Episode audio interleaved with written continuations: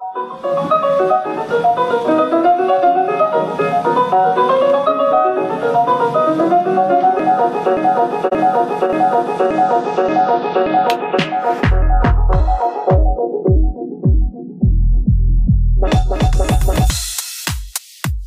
привет! С вами снова подкаст от Бродвея до Вистенда. И сегодня в нашей студии кухонной Оля. Милана. И где-то там Влад. Там есть? Да, я тут есть, я есть, я мыслью существую. Прекрасно. Сегодня о чем мы с вами говорим? Феномен офф-бродвея, а в частности подростковые мюзиклы. Доброе утро, ЦА нашего паблика. Да, наш паблик. Где-то здесь должна быть ставка гимна Советского Союза.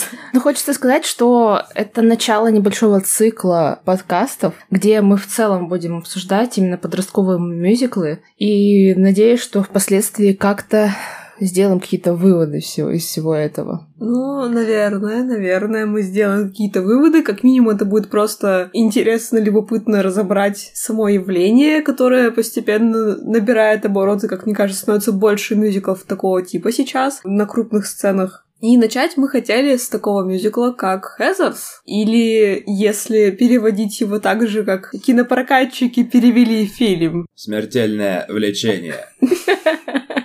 Да. Кто это сделал? Нужно сказать спасибо российским кинопрокатчикам, которые такие, о господи, фильм с Вайноной Райдер про школу, и там будут убийства. Как же мы его назовем? Там будет смерть и влечение. Ну а как бы вы перевели вообще это название? Никак бы. Я не знаю, но вообще Хезерс это как бы... Он так назван по именам главных задир школьных. Там три девочки, их всех зовут Хезер. Э, Вообще имя Хезер означает вереск. Поэтому... Верески.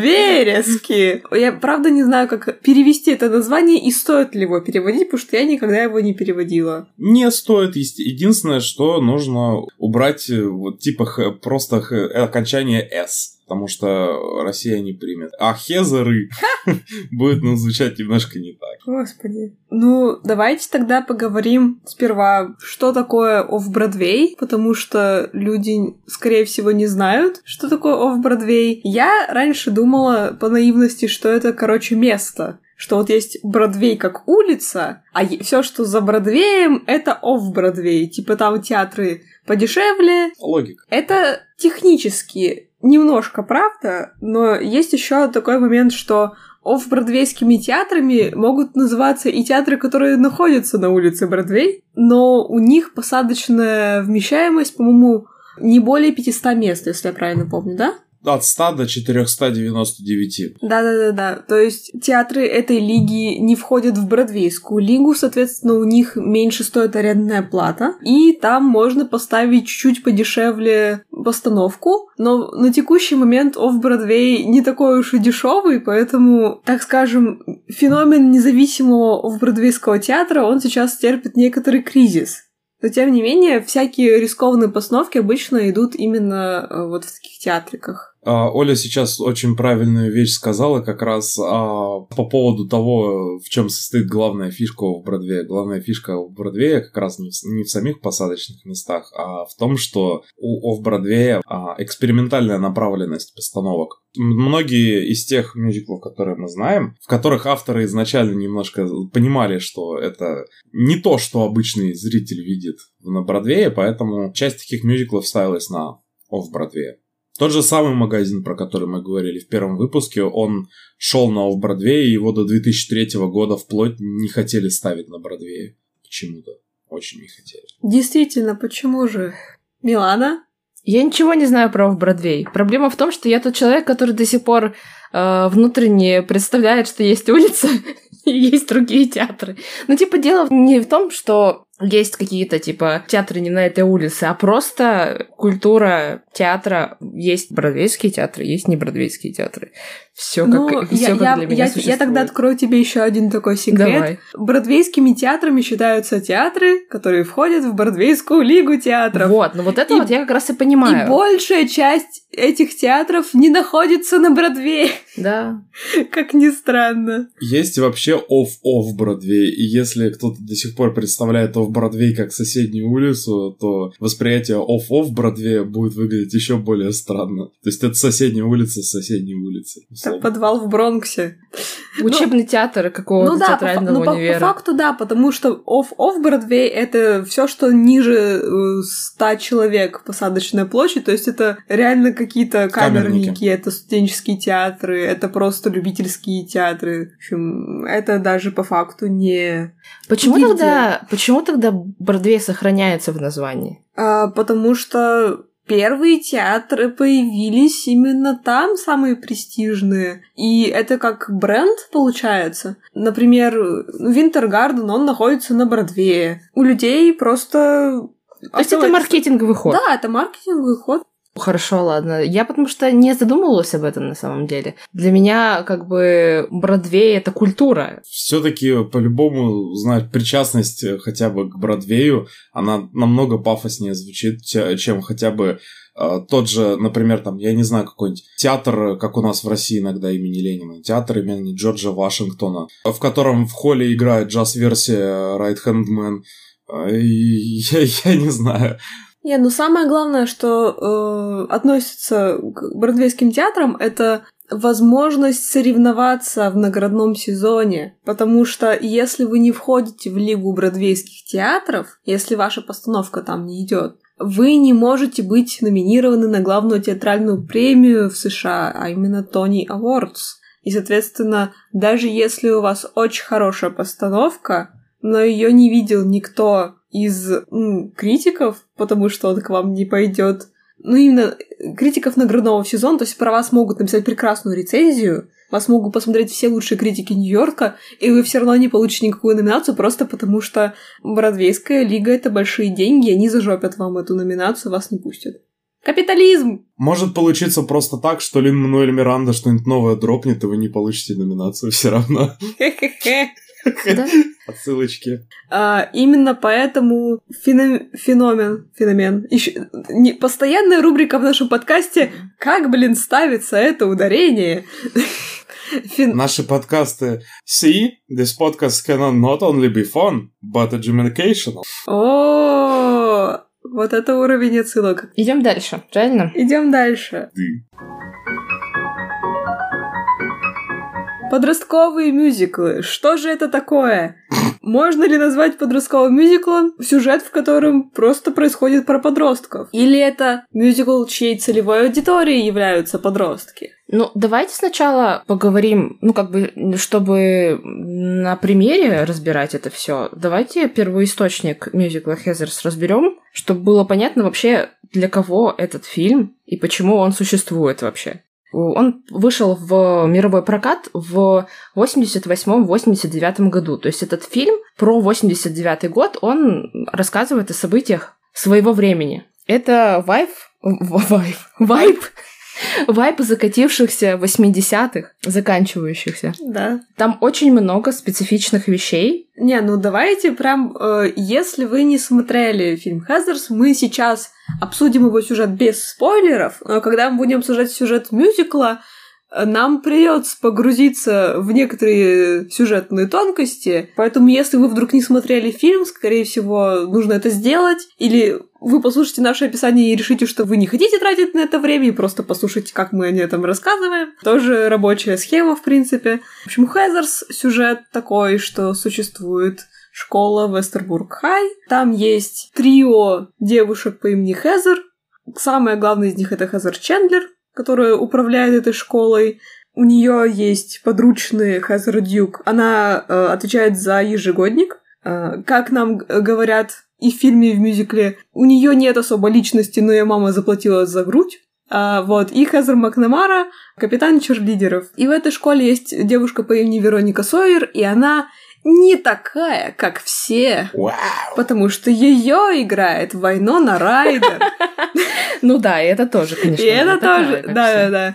Но она каким-то образом, мы в фильме так и не узнаем, э, почему, мы сразу попадаем в ситуацию, где она уже вводится вместе с Хезер, то есть, типа, с популярными девчонками, э, и она для них подделывает разные записки, она очень хорошо подделывает почерки. Поэтому и водится. Да, поэтому и водится, вот. Но она хочет от жизни большего, она втайне всех презирает, всех этих девчонок заносчивых, всех этих спортсменов, которые ведут себя как полные ушлепки. Она выше этого всего в своей голове, и однажды в школе появляется парень, который тоже не такой, как все, ведь это Кристиан Слейтер. Он излучает энергетику гоголевского героя нашего времени. Такой, знаете, Лермонтовского, у меня мозг с утра плохо варит. Лермонтовского героя нашего времени, ну или можно сказать просто Лермонтова, короче говоря. Мамкин нигилист, э, адепт пути в заморозь свою башку и просто веселый человек со взрывным характером. Джейсон Дин. Фанфара. э, фанфара пара прямых хуков в челюсть. Да. челу. Да, в фильме он противостоит задирам футболистам, и Вероника сразу понимает, что ради этого парня она готова потерять свои трусы прямо здесь, прямо сейчас. Но, к счастью, у них между этим происходит целая одна сцена, где они говорят. Ну, нельзя же оставлять просто так. Одна сцена. может. Ну, в общем, суть в том, что Вероника ссорится со своими подругами. Подруги обещают ее укокошить утром в понедельник, чтобы вся школа знала, какая она на самом деле лузерка. Гикша или что-то типа. Да-да-да. И она не придумала ничего лучше, чем а, приятно провести время с новым пацаном. Он глубоко травмированный молодой человек с очень интересными представлениями о жизни и мироустройстве. И, и он решает, что ради нее он готов на все. Дальше, спо- да, дальше спойлеры. Дальше большие спойлеры. Ну просто немножечко, чтобы во избежание спойлеров, просто знаете, Джейсон Дин это немножечко такая темноватая лошадка, и сначала он может вам показаться просто таким странным, таким мрачным, типа панком, но потом вы узнаете, что на самом деле он, как и Вероника, всех ненавидит, но только в немножко большей и радикальной степени, словом, он гуль. Господи. Ну, в общем, этот фильм является культовым в США, и у нас о нем не сильно знают, э, именно потому что это очень сильно про именно Америку конца э, 80-х, начала 90-х.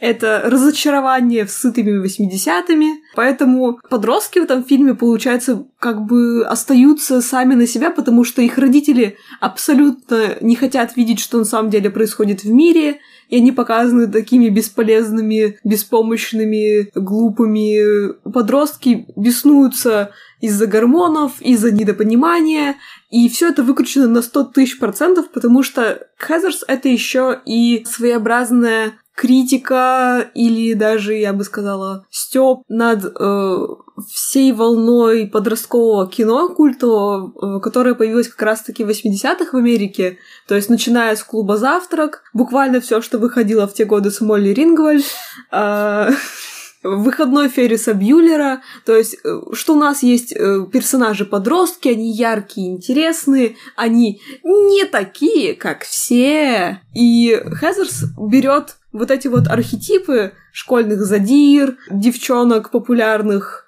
сучек, э, и главной героини, которая просто хочет быть уникальной и найти свою любовь, и поворачивать все с ног на голову. То есть, если у нас школьники-задиры, то они будут пытаться изнасиловать черлидерш. Если у нас школьные сучки правят школы, они будут просто доминировать и морально уничтожать людей. И пытаться изнасиловать черлидерш. Э, Я такого не помню в фильме от Хезерс. А, Мне кажется, ты смотрел какое-то другое кино на каком-то другом сайте, Влад. правильная гачи-версия. Кстати, кстати, небольшая ремарка. Пока я не забыл, и мы не отодвинулись далеко от этой темы. А по сеттингу Хезерс очень напоминает повелителя мух. Потому что, как Оля правильно сказала, на подростков все тогда забили, их выбросили вот в эту вот э, какую-то среду, в данном случае Вестербург-Хайт. И там они сколотили какое-то общество со своей иерархической структурой, где все строится на, на том, кто кого запрессовал. Потому что подростки по-другому не умеют, они в себе-то не разобрались, что им там в обществе разобраться. И получается, самое главное, что Хазар делает персонажи, которые у нас протагонисты по факту, и не такие, как все, и в фильмах как будто бы сперва ставят на ступеньку моральную выше, чем все это, э, весь этот сброд и ничтожество в школе. Потом оказывается, что главная героиня просто высокомерная сука, а главный протагонист э, психопат поехавший, который пушкой машет э, на любой вопрос. И в конце, как бы, они просто немного подуспокаивают. То есть это, я даже не знаю, про что фильм. То есть он, наверное, про то, что, ну, нужно человеком оставаться, но этот посыл, он довольно невнятно проносится. То есть я считаю, что Хазарс — это сатирическое кино прежде всего. Хезерс — это кино, которое в первую очередь направлено на то, чтобы рассказать историю. А какую мораль ты вынесешь из этой истории? Кем ты будешь при просмотре? Будешь ли ты подростком? Будешь ли ты уже взрослым лбом, который смотрит на историю про подростков? Или там родителям, например? Это вообще уникальный случай. Соответственно, выноси из этого мораль, какую сам захочешь. Ну, для меня фильм Хезерс это вообще о, заряд безумия. Вот ты ходишь по своей американской школе, у тебя обыденная рутинная жизнь, и вот ты бы хотел быть героем какой-то истории. И вот этот фильм дает возможность проассоциировать себя с главным персонажем. Ты не такой, как все. И тут вдруг появляется другой, не такой, как все, и вместе вы творите дичь. И потом главная героиня, она там еще геройствует как бы, хотя там очень странный э, моральный посыл, типа нужно иметь свой собственный компас, чтобы в этом разбираться. Но это очень сильно дает тебе какой-то вот эмоциональный сильный заряд, потому что твоя жизнь сразу становится интересной. И вот чего они, мне кажется, в жизни не получали, этот фильм дал, и поэтому он стал таким удивительным культовым. Там все очень сюрно. Если все-таки кто-то считает, что э, фильм Хезерс это отражение действительности школьной жизни в Америке, ну, у вас очень странное представление о школьной жизни, потому что это точно не так. То, как снят фильм, и то, как нам показаны персонажи, все говорит о ненормальности. То есть э, постановка кадра, какие-то углы, какие-то... Несмотря на то, что это ну, популярное кино. Цветовые Поп... решения. Да. Ну, это Я... попса среди фильмов, но при этом очень много намеков на то, что ну, это все нереалистичная картинка тебе не нужно верить в этих персонажей, у тебя там просто рассказывается история, и как бы она дает тебе вот этот вот классное впечатление от просмотра. Но ты это никак не перекладываешь на реальность. И это очень классно, потому что я при просмотре фильма испытала очень интересный спектр эмоций, я не фанат этого кино. Мне не нравится то, что там происходит, и как это рассказывается. То есть я вообще не за такие фильмы. Хотя я понимаю, почему людям это нравится. Вот и все. На самом деле, нем- немножечко тоже про кино без спойлеров, пару слов. Когда я посмотрел этот фильм, я постарался залезть в потную прыщавую шкурку тинейджера тех годов и э, посмотреть этот фильм, грубо говоря, с его перспективы. И с его перспективы у меня получается достаточно такая веселая картина, да, с учетом того, что сказала Милана по поводу того, что ты осознаешь всю нереальность происходящего, а, но при этом и сеттинг, и персонажи кажутся вполне себе реальными. То есть все эти типы людей, которые показаны, они вполне спокойно могли существовать в какой-нибудь обыкновеннейшей школе.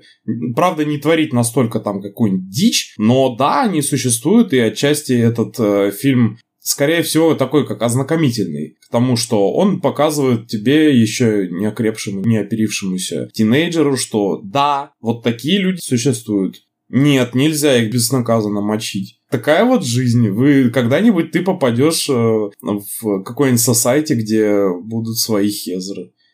И тебе повезет или не повезет, смотря что тебе больше хочется, если тебе вдруг попадется такой же коллега, как Джейди. Фильм можно описать тремя словами. Хезер, Хезер и Хезер? Не, это четыре слова. Четкое такое меткое определение – это долбанутость подросткового характера. Потому что фильм, он как и подростковый характер, он сумбурный, он очень сильно скачет местами. Иногда он спокойный, иногда он буквально в следующем кадре начинается какое-то долбанутое действие, и ты смотришь такой просто чё? Если вам это интересно, то welcome, welcome, фильм в сети давным-давно. Ладно, поговорим про мюзикл, в чем его основные отличия от фильма, как он работает с сюжетом и зачем он меняет те или иные вещи. Мне кажется лично, что мюзикл хорошо адаптирует сюжет и лучше раскрывает, ну, если не тот же самый посыл, который был в фильме, мне посыл в мюзикле нравится больше. В какой-то степени я согласна. Но и сразу говорю, я вообще не фанат этого мюзикла. Я не люблю ни фильм, ни мюзикл. То есть я сегодня очень странную позицию занимаю. Я... Хейт-подкаст! Я ненавижу, да, я ненавижу этот мюзикл. И, э, то есть сейчас, я думаю, вот когда мы будем сравнивать многие вещи, мы волей-неволей придем к концу, соответственно, спойлеры начинаются тут, окей? Ахтунг. Да. Внимание, пос... внимание, здесь начинаются спойлеры. Да, потому что э, я не смогу обойти тему каких-то моральных решений персонажей. Вот, и, э, и сути происходящего. Вот. Даже не дело в том, что я не одобряю происходящее. Я просто хочу, я не хочу. То, что этот мюзикл приобрел такую огромную популярность среди молодежи, я такая, нет, я не хочу, чтобы это происходило.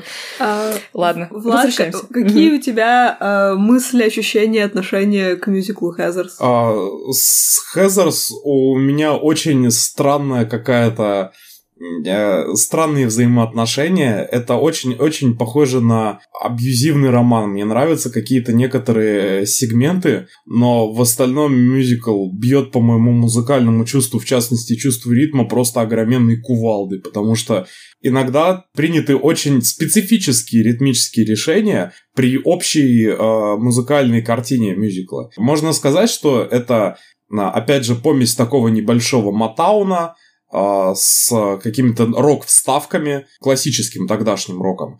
Но при этом очень часто берется какая-то ритмическая структура, то джазовая, то э, какая-то фанковая вообще. То есть, например, когда, если кто-то здесь шарит в музыке, я наде- надеюсь, что хоть несколько людей, которые шарят в музыкальной теории, все-таки слушают это, то представьте, что у вас э, вся песня, весь номер идет э, в четырех четвертях, ничего не предвещает беду. Тут неожиданно идет один сегмент на три четверти, и остаток номера опять на четыре четверти. И ты сидишь и такой, а что это было, собственно говоря? Так ли это было надо? И в этом плане у меня с Хезерс очень такие странные взаимоотношения. Хотя по поводу сюжета, на самом деле, человеку, который посмотрел мюзиклы, по большей части те, в которых э, главный герой принимает очень странные и нелогичные моральные выборы, на Бродвее это вообще тенденция, а на Офф-Бродвее тем более. Я уже не так сильно удивлялся всему, что происходило. И да, кстати, мюзикл я посмотрел раньше, чем фильм. Mm. Фильм я посмотрел как раз потому, что мне, когда показали мюзикл, мне стало интересно, а, а что там такого было в первоисточнике, что там поменяли. Ну, знаете, это банальное человеческое желание покопаться в вопросе, изучить его поподробнее. Угу. Ну, у меня было немного по-другому. Я после того, как я погрузилась в Гамильтон, в общем, э, большая тройка мюзиклов на тот момент, на момент 2016 года, это был Гамильтон, Хезерс и Дорогой Эван Хансен, о котором мы тоже сделаем отдельный выпуск. Дойдем мы до него. Поговорим мы общем... про вашего Эвана Хансена, все нормально. Да, но скорее всего мы поговорим, когда выйдет фильм, и нам будет обсудить вообще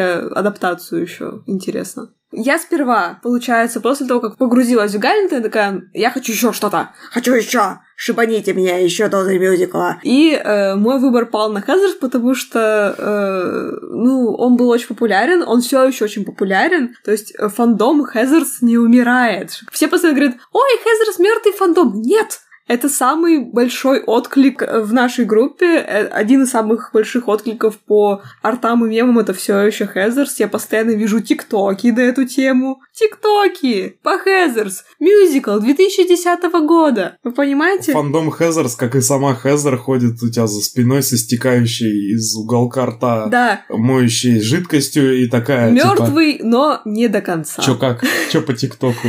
В общем, поэтому я сперва послушала альбом, потом посмотрела фильм, и только потом дошла до бутлега уже, потому что мне хотелось понять, что происходит между песнями. Но в целом, на самом деле, по альбому Хазарс можно составить впечатление о сюжете, особенно если ты, ну, смотрел кино. Альбом хотя бы работает как альбом мюзикла. Это не всегда так бывает. Мы тоже потом поговорим о мюзиклах, которые я не люблю.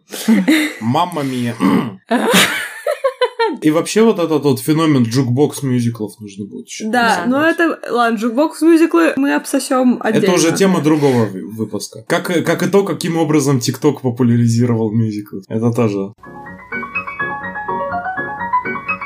Ладно, насчет тогда э, сюжета фильма и сюжета мюзикла. Расхождение. Да, расхождение. Какие мы имеем вообще расхождения, начиная с самого вообще старта. Да, я считаю, что старт мюзикла, он немножко тупенький, но он дает хорошую почву для развития персонажа. То есть мы понимаем, кто такая Вероника Сойер, наш главный персонаж потому что в открывающей сцене мюзикла она знакомится с Хезер, и они берут ее в свою компанию. И мы понимаем, что она не просто случайно туда попала, она туда стремилась, потому что она тоже хотела быть, как она сама говорит, пуленепробиваемой, чтобы никто в школе не мог посмотреть на нее как-то косо или как-то навредить ей, потому что она будет вот на вершине этой цепочки питания. Угу. Потом у нас идет главная подруга Вероники, ее зовут Марта. Ее зовут Марта, да. В фильме у нас есть персонаж, э, которого я не помню, как зовут, это подруга Вероники, с которой она дружила до того, как стала популярной, которую потом забросила. И есть отдельно Марта Дансток, это пухленькая девочка, которую Хазар жестоко разыгрывают, и из-за чего она предпринимает попытку покончить с собой. В мюзикле этих двух персонажей объединяют, что хорошо работает как эмоциональное ядро, в принципе, картины, потому что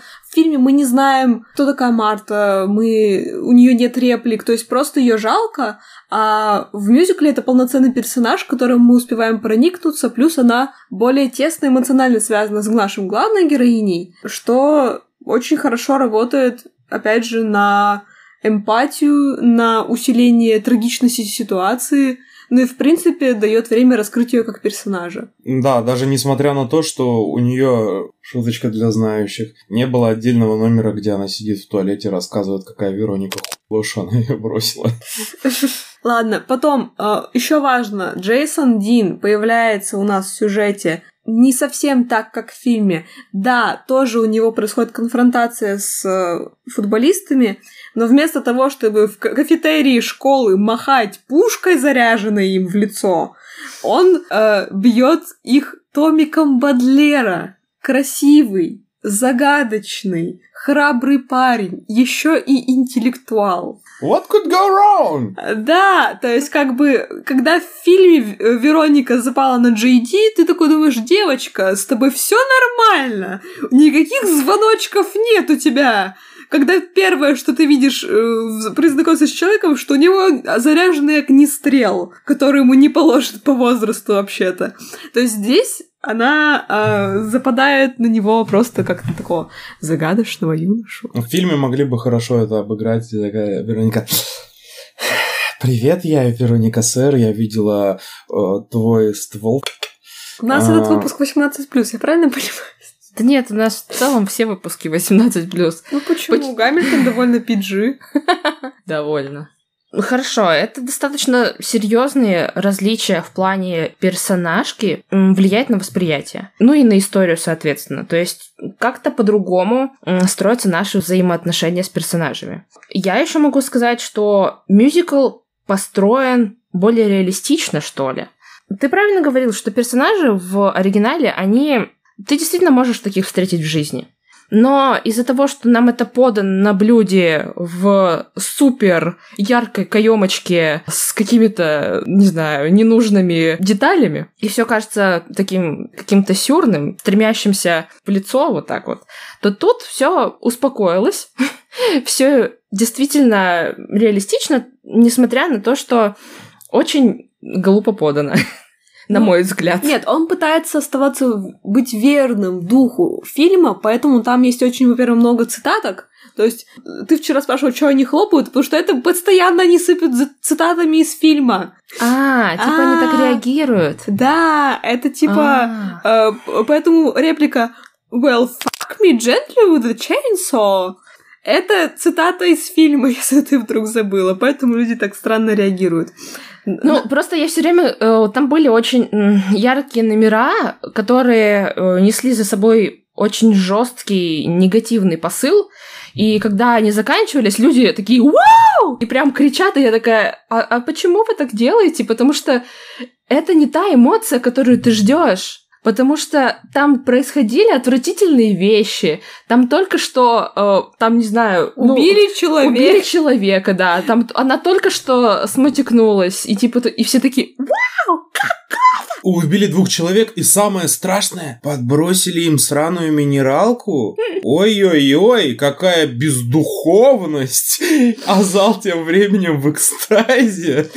В общем, у меня очень странные впечатления были, потому что я такая, окей, хорошо, это очень сильно объясняет, почему они так реагируют, потому что я об этом тоже не задумывалась. Ну вот, в общем, суть в том, что характеристика психологическая персонажей стала более реалистичной, а кемповость и абсурдность происходящего из фильма никуда не ушла. Поэтому у некоторых людей, например, как у Миланы, может возникнуть тональный диссонанс.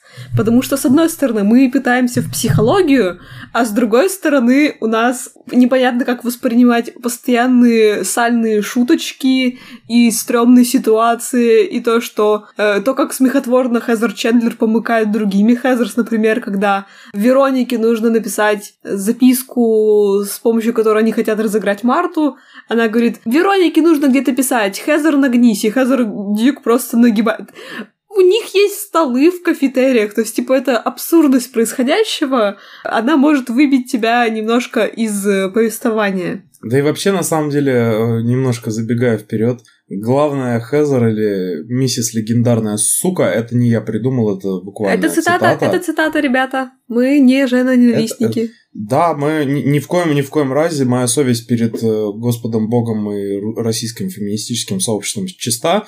Буквально э, самый, наверное, один из известнейших мемов по э, Хезерс, который, наверное, видели все, даже те, кто даже не знаком с Хезерс, это когда кто-то пытается что-то сказать, в частности, другие Хезер. Главная легендарная сука такая... Shut up, Heather! Sorry, Heather! Ну, вы понимаете всю, всю динамику отношений этой сладкой троицы. Ладно, кого мы еще упустили? Вроде как... Ну, в общем, Хезерс, кстати, у них глубины психологической не прибавляется. Они просто такие яркие антагонистки, у них эффектные, очень сексуальные образы. Я все еще не понимаю, как именно они двигаются по сцене и не сверкают труселями на каждом шагу, потому что, господи боже, эти юбки очень короткие. Я надеюсь, у них там есть какие-то шорты, но... Да. Э, по поводу, кстати, персонажей, кого мы очень упустили, но кто, но кто тем не менее, важен э, в плане для восприятия реальности глазами подростка это школьный психолог. Да. Школьный психолог, которому похрен. Который? Школьный псих... Ну, я по должности просто ориентируюсь. Школьный психолог, который похрен которая олицетворяет взрослых в данном социуме и который абсолютно насрать. А, у нас ребенок чуть не, не покончил жизнь самоубийством. Ну, блин, а я такую речь написала за такое короткое Не то, что ей все равно совсем, а просто это тот самый, как в Америке это сейчас называется термином performative активизм, ну, то есть активизм ради привлечения внимания к себе. То есть... Это видимость какой-то бурной деятельности, которая никоим образом не решает саму, самый источник, саму да, проблему. Да, да. Спойлеры. Э, Хезер Чендлер убивают Вероника и ее бойфренд э, Джейсон Дин. Нам кажется, первое убийство происходит в некоторой степени случайно. Джейсон шутит про то, что вместо лекарства от похмелья нужно дать ей выпить крота, для прочистки труб, наливает в аналогичную чашку, а потом не говорит Веронике о том, что она чашки перепутала. И наша самая главная сучка школы трагически погибает в мучениях. Могла бы остаться жива, если бы закусила мелком Машенька Рубрика «Не повторяйте дома» совет от Влада. Постоянная рубрика, я считаю. Никогда не повторяйте дома вообще, в принципе, все из того, что я говорю. Так или иначе, э, Джейсон запугивает Веронику, говоря, что если она не подделает псевдосуицидальную записку от э, Хезер, то они оба пойдут в тюрьму, и они придумывают целую личность, э, которая была на самом деле жестоко страдающей и глубокой. Хотя сама Хезер никак... Она была довольно поверхностной и жестокой сучкой. То есть мы... Здравствуйте, дорогой Иван Хансен. Э, спойлеры для дорогого Ивана Хансена. Для людей, которые... Кто, зна... Кто понял, тот понял. Кто понял, тот понял. Э, э, и, и гамлетовски стоять. Я знала Чендлер или там я знала Конора. Так или иначе, из-за этого резонансного события школьная психологиня решает, что это ее время проявить себя, и она устраивает школьное собрание, и они копаются в своих проблемах, и она просто в кои-то веки чувствует себя нужной. Она наслаждается последствиями смерти школьницы. Как бы плохо и неправильно это не звучало, поэтому, когда Вероника и ее парень убивают двух футболистов, которые распускали слухи про то, что Вероника дала им обоим за гаражами, ну точнее, на кладбище, то она впадает просто в дикий экстаз и проводит еще более грандиозное собрание, где говорит, что Откройтесь, это безопасная зона, поделитесь с нами своими проблемами.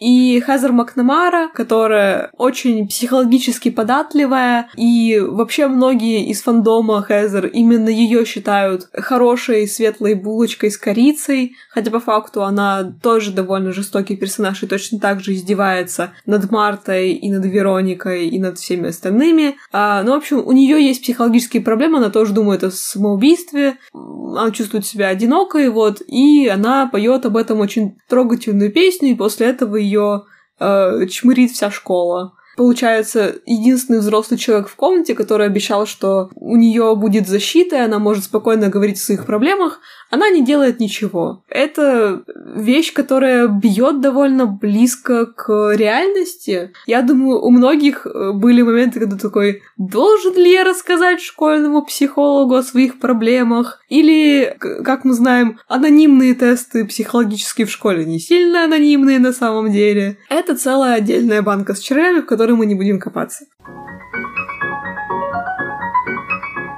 Перейдем ли мы к какой-либо сути? Что хочет мюзикл нам сказать? Мюзикл, на мой взгляд, хочет сделать примерно то же самое, что и фильм, учитывая, что, не считая нескольких кардинальных изменений, сюжет остался таким же. Мюзикл хочет рассказать историю, из которой кто-то может сделать свой собственный вывод, а, продемонстрируя существование тех или иных типов людей, ситуации, которые могут произойти, и дать почву для размышлений, для создания каких-то выводов.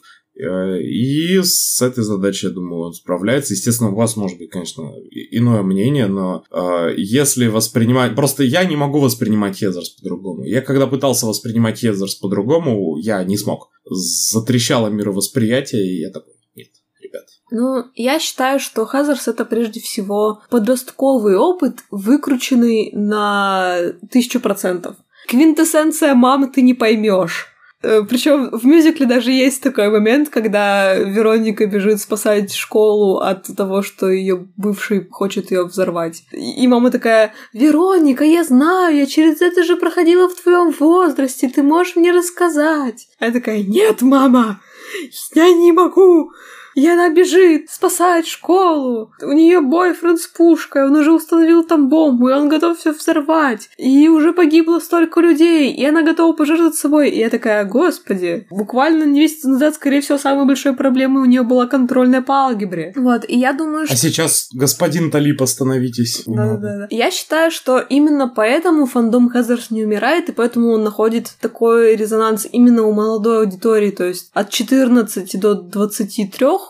потому что это не то, как происходит, но это то, как ощущается подростковая жизнь, когда у тебя нет еще никакого э, опыта жизненного для сравнения, и любая первая сложная ситуация становится самой сложной ситуацией в твоей жизни, и любая первая любовь становится самой сильной любовью в твоей жизни. И ты еще очень сильно подвержен манипуляциям психологическим и каким-то, возможно, взрывам гормональным, когда ты ведешь себя нелогично и сам не понимаешь, что ты творишь. И именно поэтому это резонирует очень сильно еще с людьми молодыми, у которых, опять же, отсутствует какая-то, возможно, спасительная сеть в виде более старших товарищей, родителей, учителей, к которым они могут обратиться за советом, э, которые чувствуют себя покинутыми. Ну и черт возьми, там очень эмоциональные номера. Музыка в Хезерс, как бы Влад ее э, не хаял с профессиональной точки зрения, это хорошо написанные номера. Там есть вот это вот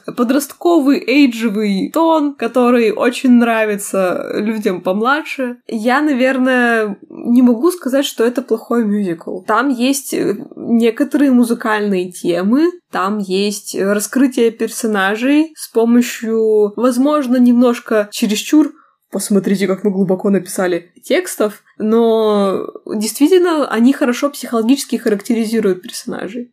Хм, ну, для меня мюзикл Хезерс — это мюзикл о подростковом максимализме и его последствиях. Но если взять хронометраж мюзикла и посмотреть, что происходит большую часть, и посмотреть на последствия, которые происходят только в последние 25 минут, я считаю, что баланс вообще нахрен не соблюден. Ну, одна из причин, по которой я не люблю этот мюзикл. Вообще, по каким-то неизвестным для меня причинам, э, некоторые считают Веронику жертвой, ну, во всем мюзикле. Они считают, что она хорошая девочка, которая вот, э, да, не, не без тараканов, но она жертва этой системы, она верит в иерархию, которая выстроена в школе, и она стремится вот э, в вот эти вот верха, потому что вот ей, ну, нужно самореализоваться. Она не хочет больше быть той девчонкой из низов. Серой мышью. Да, серой мышью. Но для меня это вообще не так, потому что э, она видела, что они делают, она видела,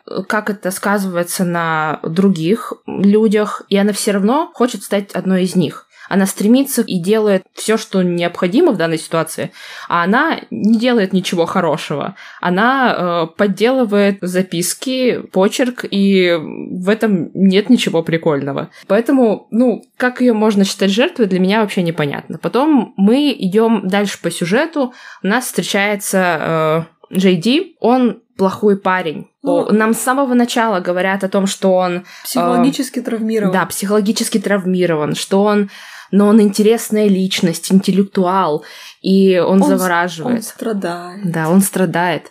Но это никак не э, делает из него хорошего человека, романтизирует его образ, определенно, но не делает хорошего человека. Если смотреть на философию люди это то, что они делают, э, дальше мы понимаем, что Вероника, что Джей Ди это два куска говна.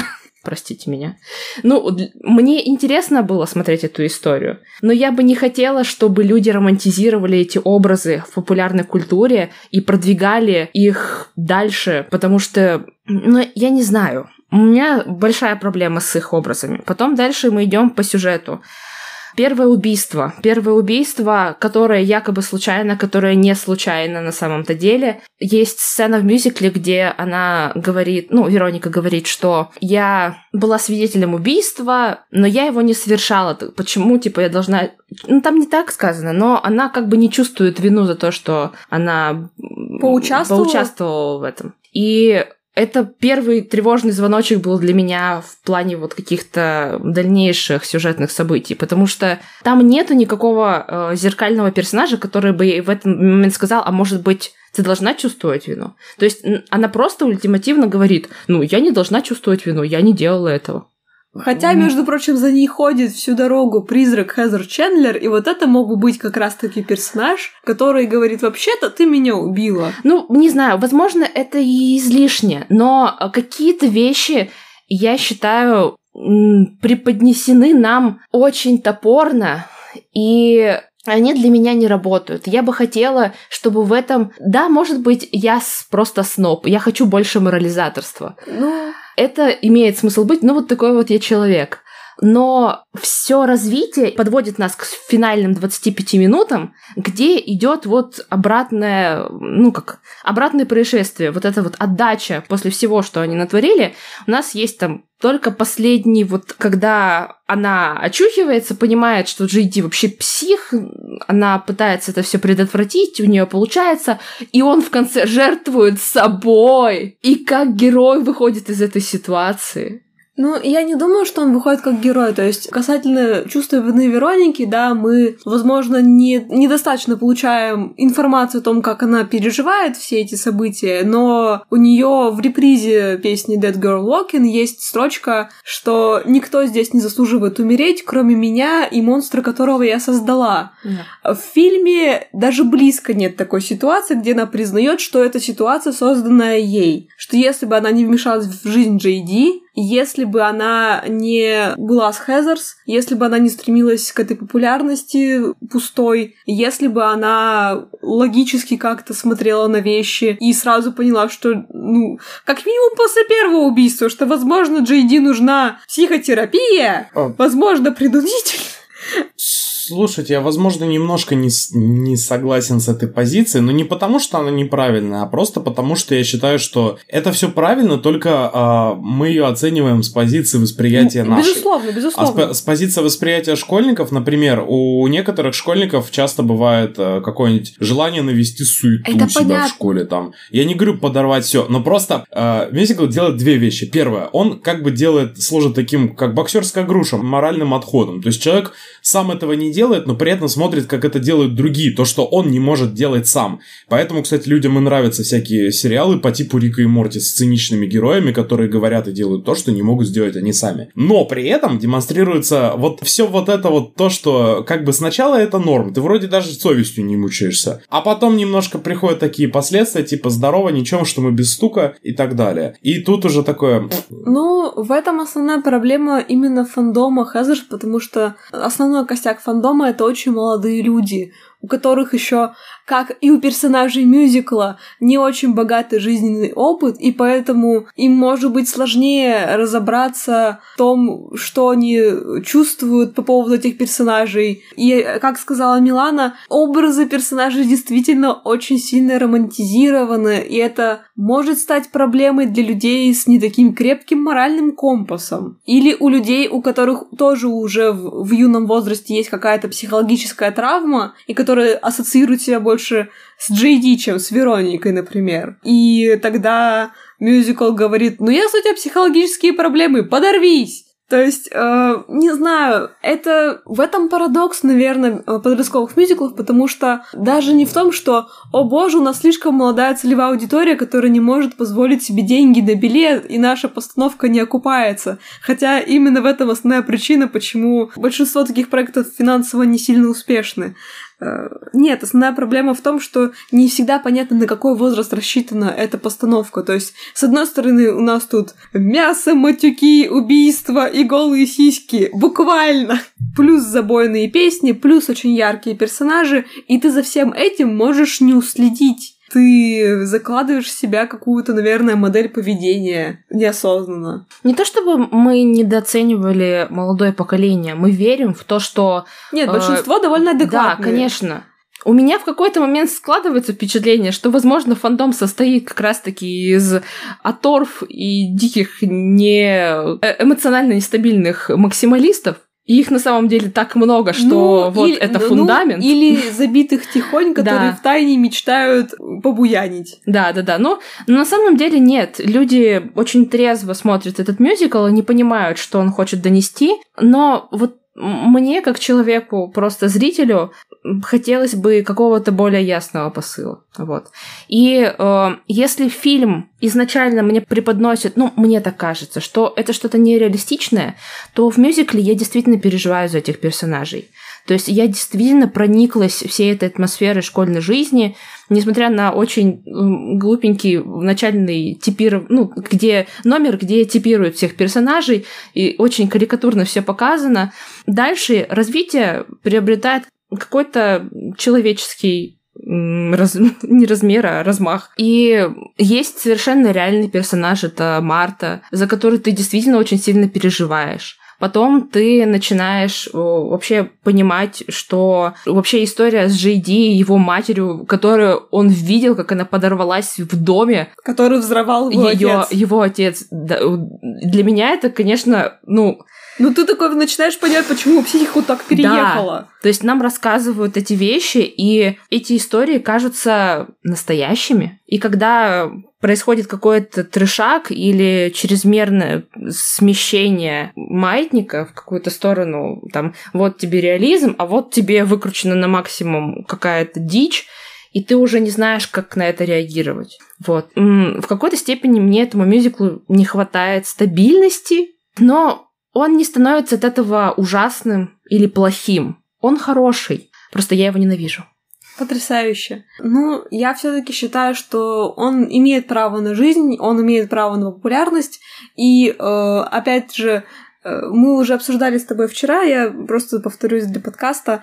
Он идет на Вестенде сейчас, его можно посмотреть в Лондоне. Я подозреваю, что вот как раз-таки финансовая проблема, которая связана с этими проектами, которые для более молодой аудитории, она решена хорошо на Вестенде, потому что он просто дешевле раза в три обычно, чем Бродвей и люди могут себе позволить туда сходить. Больше шансов выпросить денег у мамы на билет, если он стоит не как три ее зарплаты. Я думаю, что он откликается не просто так в сердцах у людей. Я думаю, что это написано очень талантливо. Я все считаю, что характеристика персонажей более реалистичная, идет скорее на пользу этой истории, потому что ты проникаешься. В конечном счете посыл очень простой, что нужно всегда оставаться человеком, и неважно, с кем ты говоришь, со школьным задирой или с, со своим бойфрендом или со своей подругой детства, просто нужно уметь справляться со своими эмоциями и не быть сукой. Вот такой посыл. Ну и, наверное, последнее, что я бы хотела сказать. Может быть, ну, люди, которые крутятся в, фандомах мюзиклов, знают песню э, «Я люблю своего мертвого сына гея». Да. И я знала эту песню, как выяснилось. Но я не знала, что она из этого мюзикла. И это очень смешно, потому что я никак не ожидала... Когда я смотрела, для меня это было новостью, что это песня из этого мюзикла.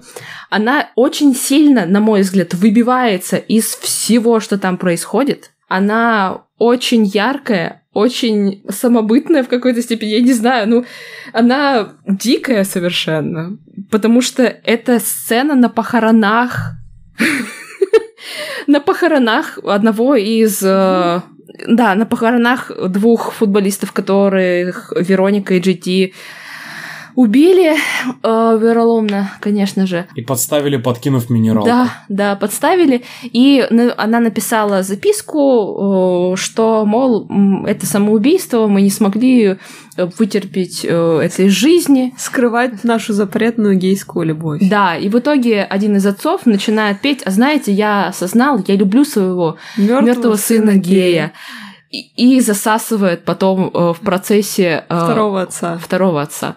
И, и это, и это все диско номер. Да. Очень танцевальный, на похоронах. Ради этого хотя бы стоит это посмотреть, не правда ли? Ну или хотя бы просто послушайте Ладно. эту прекрасную песню. Во-первых, давайте дадим сказать что-нибудь Владу, да. он у нас давно молчит. Мы перешли просто к, к любимым номерам. Можно а... небольшой блиц, типа любимый номер, любимый персонаж? Тогда, э, тогда давайте тогда с вас. Я, мне просто интересно, что вы скажете. А, ну, я буду очень-очень мейнстримной. все таки любимый персонаж Джей он самый интересный в этом всем. То есть, е- э, ну, если мы его не романтизируем, это, ну, как бы это просто интересный э, персонаж. Если бы вдруг я была актером или актрисой, то есть мне бы было интересно сыграть именно такого героя. Он очень сложный, очень э, по-разному эмоциональный. Я обожаю знаю, опять же, и поэтому же мой любимый номер какой? Как вы...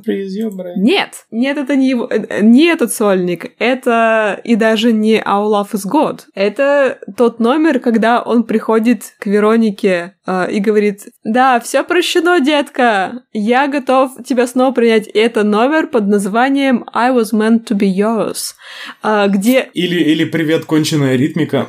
да, но, но я обожаю тот момент, очень хорошо он показывает персонажа, когда он уже в полной своей маниакальной стадии, и он орет «Вероника!» И потом «Open the door, please!» То есть вот этот момент максимального психотического накала, и потом сразу нежный влюбленный голос. Не, он пытается успокоить. Он пытается, ну типа это это страшно, это завораживающе, и я очень люблю именно этот номер, именно потому что он во всей своей красе э, там э, показан. Ну, я уже сказала, какая моя песня любимая. На самом деле это полностью совпадает.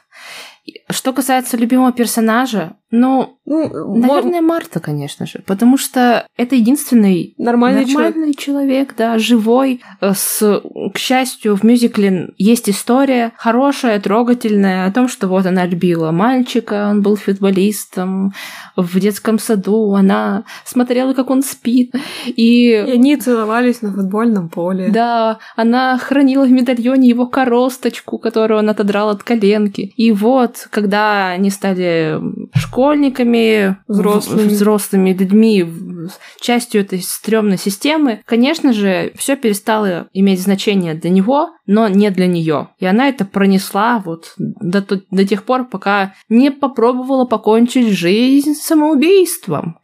Но она выживает, и К счастью. да, к счастью. И она становится рычажком для смывания грехов с Вероники, потому что в конце она приходит к ней и такая, может быть, давай мы все таки посмотрим, ты же свободна сегодня вечером, давай посмотрим с тобой фильм, мы же так давно планировали. Вот, и Вероника возвращается В нормальность. в нормальность, да, то есть она возвращается к Snap этому. back to reality. Да, да, да. И этот якорь нормальности в мюзикле это Марта, и мне очень приятно, что она там есть. Рваная дробь. Ну, э, мне очень, как бы сказать, э, можете вообще считать меня конченым. Мне образ GD нравится с визуальной точки зрения, с точки зрения его костюма, потому что на фоне всех остальных более или менее красочных персонажей, даже Марты, которая не настолько яркая по одежде, по образу, как э, те же самые Хезер и даже Вероника, JD ходит абсолютно во всем черном. Он больше похож на... тьмы. мистера Андерсона из, а- из «Матрицы», да. На фоне всех остальных это такое Бэтменообразное пятно, за которым, опять же, еще ко всему прочему интересно смотреть. А любимый номер у меня неожиданно. Это а, реприза Dead Girl Walking. Просто из-за того, что мне нравится динамика этого номера. И то, каким образом в этот номер включили вот эти вот чирлидерские потанцульки на стадионе. Нет, это, это, это хорошо, это хороший выбор. Одобряем. А еще мне очень нравится а, именно барабанная и гитарная партия, особенно в перебивках, когда... А, где, где соляк идет? Вот это вот, вот Я- эта вот я такая, сегментация. Да, и, и, и, последнее, особенно в оригинальном касте, где Джейсон Дина играет Джимми Муската, если я правильно помню, мне очень нравится то, как э, ударник исполнял. Особенно в сегменте, в самых последних 10 Не, ну, а, для адептов Хезер все таки оригинальный каст. Это не Джейми Муската. Меня писало в аудио так, что Джимми Не, ну, Мускат о, да, ну это э, альбомная версия. Но вообще-то А. у нас э, есть э, прекрасный человек, который Фиера, и он же Ханс. Я сейчас вспомню имя. Райан, Райан, господи, как... э, Гослинг. Да, конечно, Райан Гослинг, Джей- Джейсон Дин. Райан Маккартон. Да, э, вот, то есть он э, оригинальный Ханс на Бродвее, он оригинальный Джей Ди в первой версии Хезерс, он очень харизматичный, э, но вот по некоторым психологическим э, проблемам он покинул каст раньше, чем записали каст-альбом. Вот, поэтому у нас есть прекрасный голос Муската, то есть он тоже потрясающий. Вот. Кто-то слушал, кстати, давайте быстренько еще. Кто-то слушал лондонский альбом, кроме меня здесь? Не. Не. Потрясающе. Ну, в общем, э, я просто кратко скажу, что альбом хороший, но я все еще раздражена, что на Яндекс музыке нет оригинального альбома Heathers. Нет, самая главная обида была в том, что прежде чем появилась лондонская запись альбома на Яндекс музыке, единственное, что находилось по запросу Heathers в Яндекс музыке, это были песни из музыкального эпизода Ривердейл. Поэтому мюзикл. От кринжа сжался лыжами, спасибо. Да, ну, в общем, Вы чувствуете, да, насколько важен вообще мюзикл Хезерс, что он даже в Ривердейле Да, есть? причем это был первый, по-моему, их музыкальный эпизод. Капец. То есть я не смотрю Ривердейл, ни одной серии не смотрела. Я это все-таки сильно не мое. Но я смотрела нарезку на Ютубе, и я просто. Некоторые из этих актеров могут петь, некоторые не могут. Но ставить Хезерс в реальном школьном сеттинге — это очень э, нехорошая Ну, идея. Ривердейл, давайте будем честны, настолько нереальный я не- школь- я ничего не знаю про Ривердейл. И лю- Они выглядят люб- на 38 люб- лет. Какой любые школьный новые- сеттинг? Любые новости, которые я слышу про Ривердейл, я принимаю на чистую монету, потому что я знаю, что там может произойти все, что угодно. Окей. Вот. И Как и в Гли. мы будем делать выпуск про Гли? Damn this GLEE! They make Twisted Abomination out of everything! Я понимаю, это когда. Вот. А. еще немножко про Хезерс. А, в позапрошлом году был, выходил сериал Хезерс, основанный на фильме прежде всего. И он был вроде как в современном сеттинге, и там главная Хезер плюс сайз девушка боди-позитивщица, вторая Хезер — это парень гей, а третью Хезер я не знаю.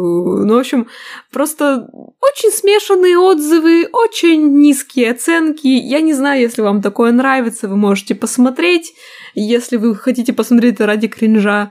Но э, мы, наверное, не рекомендуем. Попытка была, попытка была неудачная. Э, Вроде как это общий консенсус у Хезерс комьюнити. А еще небольшая мысля, которая у меня возникла в процессе обсуждения кастов. Хочу ревайвал Хезерс, где Джейсон Дина будет играть Джонатан Гроф, и в правом верхнем углу будет небольшая сноска спид каунтер. Мне интересно, сколько раз он плюнет в этой роли. Наверное, много. Ну, я думаю, да. Нет, я считаю, что у Хезерс должен быть молодой каст, потому что это мюзикл про молодых людей и для молодых людей. А на этом, я думаю, стоит э, завершить наше обсуждение. И если у вас есть какое-то последнее слово после моего последнего слова, так и быть, скажите его. Смотрите мюзиклы, слушайте мюзиклы и будьте преданы этому замечательному комьюнити. Не пейте крота, любите своих мертвых сыновей геев. И живых тоже. Ж- лучше Всем живых. спасибо. И, и, да, лучше не доводите до мертвых, э, не суть, не взрывайте школы, не подделывайте почерк. Ну, собственно говоря, воспримите Хезерс как э, книжку Остера «Вредные Именно. советы». Потрясающе. На Ну этом что? все. Слушайте нас везде, где вы можете слушать. Я настраиваю RSS-потоки, так что, скорее всего, нас можно послушать уже на Яндекс Музыке, ВКонтакте. Э, Ставьте нам везде лайки, сердечки, пишите комментарии, мы будем всегда э, рады увидеть. Я думаю, у многих подгорит жопец. После этого выпуска мы будем рады услышать, как вы нас ненавидите. Поэтому ставьте не только лайки, но и эти конченые эмодзи, которые ввели в последнем апдейте. Да, э, больше комментариев, богу комментариев, и мы прощаемся с вами до следующего выпуска. Оставайтесь на связи. Пока. Всем пока.